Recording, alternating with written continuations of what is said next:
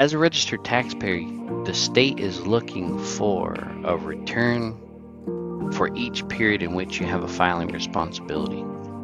So, regardless if you make sales or not, or if all your sales are, you know, for wholesale or resale, right, to to other distributors, um, you still are required to report those sales or report nil on the return and file a return. There are a handful of states that actually have a, a late file penalty as well. So if you don't file a return, even if it's all zero sales or all exempt sales or all sales for resale type of a thing, um, if you don't file that return, then the state imposes a penalty. The state of Texas, for example, is a $51 penalty. Why 51? I don't know. Connecticut, Florida. I mean, there are a number of states that have these non-filing penalties. So you don't want to impose that, or you don't want to, that to be imposed on you as a business. So you want to definitely make certain that returns are filed, even if they're all exempt or zero dollar sale. Hey guys, on today's episode of the Saltcast, I asked Paul Johnson, our COO, a couple of different questions. The first one being when you have zero sales and zero tax to give to a state where you are registered to collect sales tax, what do you do? Is it due? Second question I asked him is what do we do with notices? If you are in charge of the sales tax compliance for your business, you know that you constantly get notices. Here is how we deal with those. Today, I thought that we would talk about um, two things because I think both topics can be covered pretty quick. Did you see that thumbs up? Yeah. Why'd you get a thumbs up? I don't know. Did I do something? Look at that, bro. Thumbs up. Can I get a raised hand or anything? Oh, you you don't get thumbs up. Two thumbs up. One thumb up. What's happening right I don't know. All I did was scratch my my back and I got a thumbs up. that was weird. Anyway, anyway, you know, we we must be getting you know a thumbs up from the AI god saying, you know, the topic I'm about to introduce is the right doing one. good. Um, two things because I think both topics can be done pretty quickly, but one of them being, what do you do if you've had zero sales? Do you still file a return? Right? hmm That being the first one. Second one is notice management, right? What do I do if I get a notice hmm about my return not being filed on time and I've got this estimated tax due? hmm Seems ominous. What do I do? Because Mhm. it is. Because in my brief time, I did returns, getting notices. Like, well, sometimes we get the notices. Right. but sometimes they come from the client and they'll Right. they'll post a picture and email. It's like, hey, I just got this notice, and they want the state wants twenty five thousand dollars. Like, Yeah. how, like what? How is that possible? What do I do? Yeah.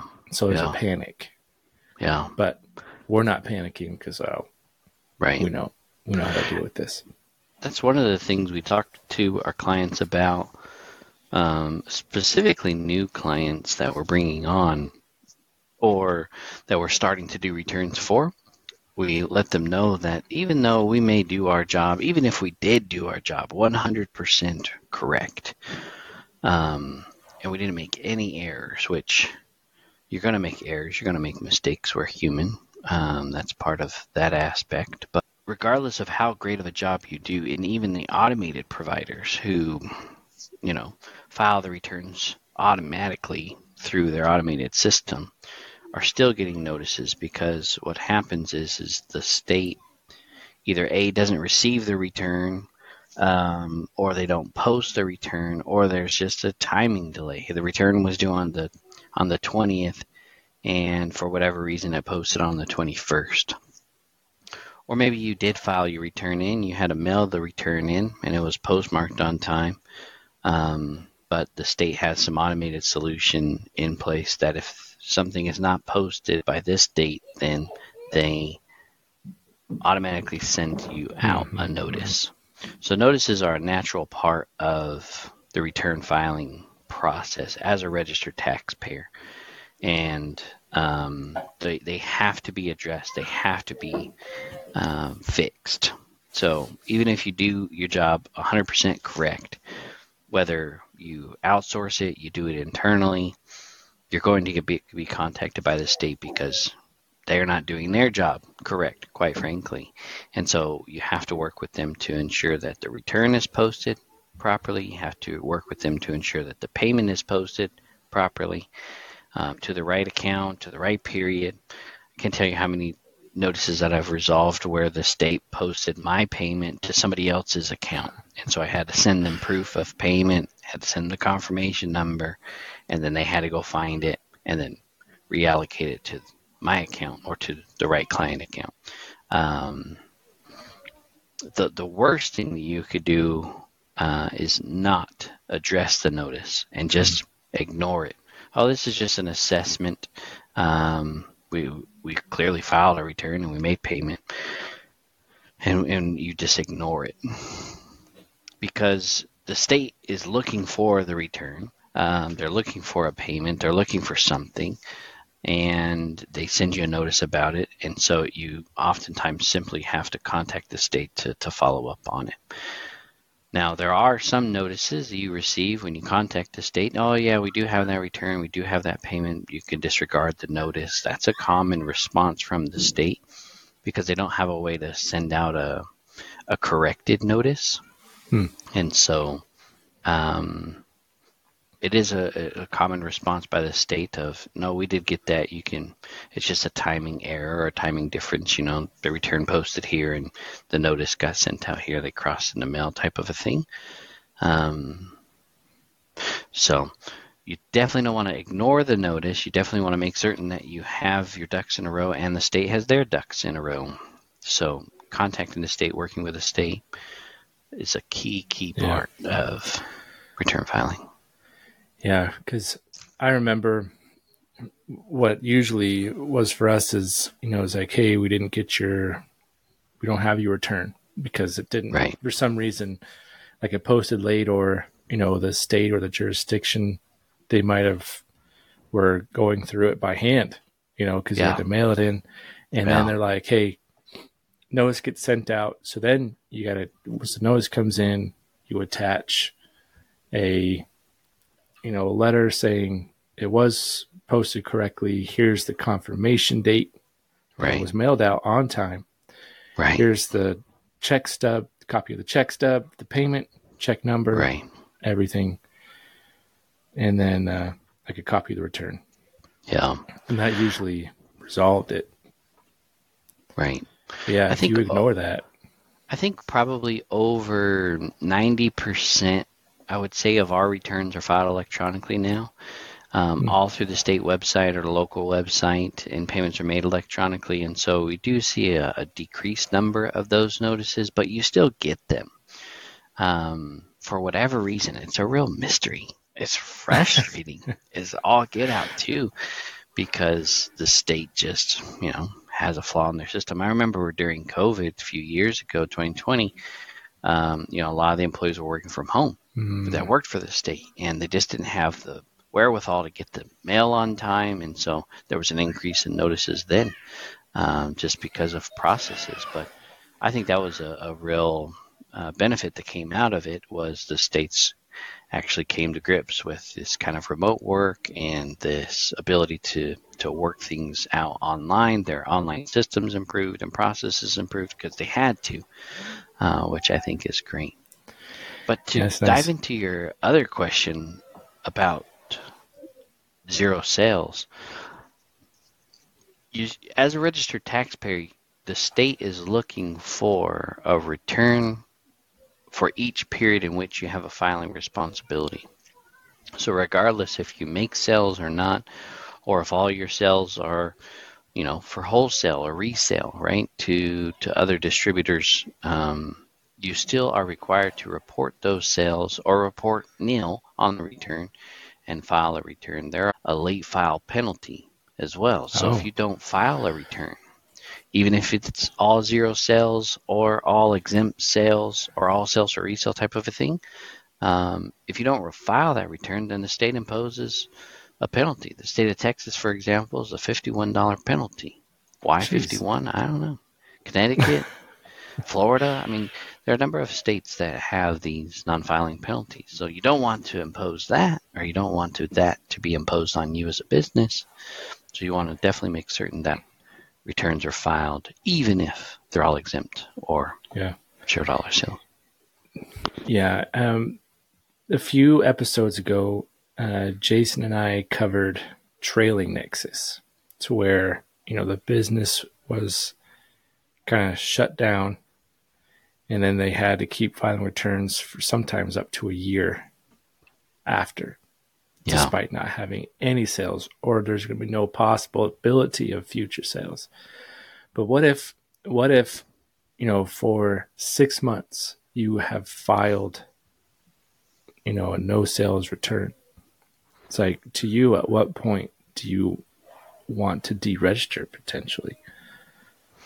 I think probably the discussion around that really just comes from an administrative perspective where you if you don't have Nexus or your sales are just have been zero, you don't have customers that are in the state, at what point do we deregister? Well, probably the, the most frustrating thing, one of the frustrating things I should say rather, is having to close the account and then go back in and re-register or reopen the account. Uh, just from an administrative perspective, it can be quite cumbersome and annoying to have to do that.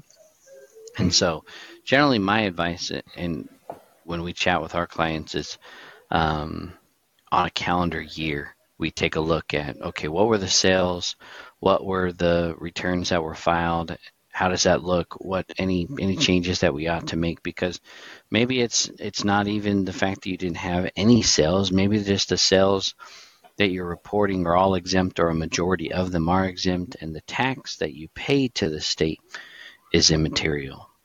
And so from that perspective, you have businesses who are trying to, you know, save money by deregistering um, or closing their account just to avoid that filing responsibility.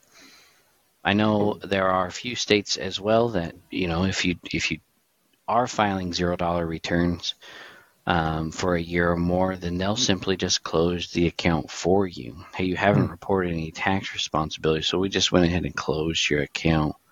Because the state, if you think about it as well, the state doesn't necessarily want to process zero dollar returns. They're more interested in obtaining or getting tax. And so they don't want to process more returns that they don't have to. Um, but Yeah. I would say probably each calendar year you ought to consider and review your filing footprint, what you're reporting, what you're not reporting, and what makes mo- most sense. Are there any states that you can register as, but you know you're, you're registered in, but you only remit tax if you only file a return if you have tax due, or is there, There always a filing frequency? No, there are some that issue an occasional filing status, meaning you just file once you have tax to remit. The local jurisdictions are really good at this because you know you may have a sell into Snowmass Village, Colorado in one month, and you may not have another sell in Snowmass Village, Colorado for Right. you know another six, eight months, uh, another year, and so yeah, you could report that occasionally. Most of the states, however, uh, generally just issue a, uh, a annual or quarterly or semi-annual filing Yeah. status is their way of doing that. But there are a few states, I think, I want to say Utah, maybe New Jersey. No, not New Jersey. There are a few states out there that do have an occasional status. It seems like that would be nice. You know, Yeah. it's kind of a nice way to do it. It's like Yeah. some some months you might have 20 returns to file. Others might just have 12. You know, Right. depending upon your sales. Right. Um, what was my other question? But with zero dollar returns, it- typically you're just going to file based upon your your filing frequency, and you don't want to miss it. Um, but I, I also noticed some states are more lenient. It's like, hey, you didn't file your tax return. Oh, yeah, sorry, it was zero dollars. Okay, you know, there's Yeah. not much. There's no penalty. Obviously, there's no interest. Yeah. There's no tax due. Yeah. Um, awesome. There was another question that came to mind. Hmm, escaped me. But uh, I think I think the the the antithesis, the theme here is do not ignore. That's like the worst thing you could do, you know, Yeah. because when when you have tax due, that's one thing. It's not coming out of your pocket. Right. But if you don't file or you don't follow up with the state, there could be late fees and other penalties that could be stacked upon. All of a sudden, in a, in a moment where you don't owe anything, you now owe 200 bucks 'cause you decided to ignore it for a couple of months. Yeah. And that adds up pretty quick. Yep. And it takes a long time to try to fight that. It's a waste of time. It's a waste of time to have to fight sure. something like that. So don't ignore. Just just follow up. Just call them up. Or you have someone like Peisner Johnson that handles all your notices. Uh, I can tell you that the automated software solutions don't do it.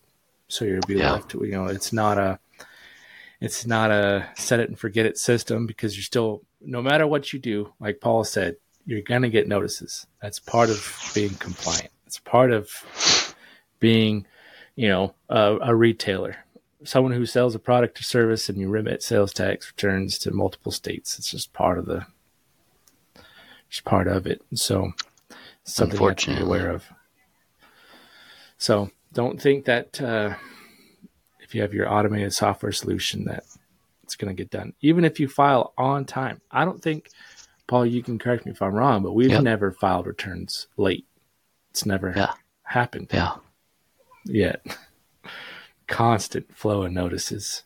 Well, I don't think we can spend any more than 16 minutes on these two topics. I think we've we've covered them thoroughly and yeah, so if you guys got any questions about what you should do, you've gotten some crazy notice. I mean, that would be kind of fun if someone sends us the craziest notice they've ever gotten in their life, you know, and see if they can stump us, see if we've ever dealt with it before.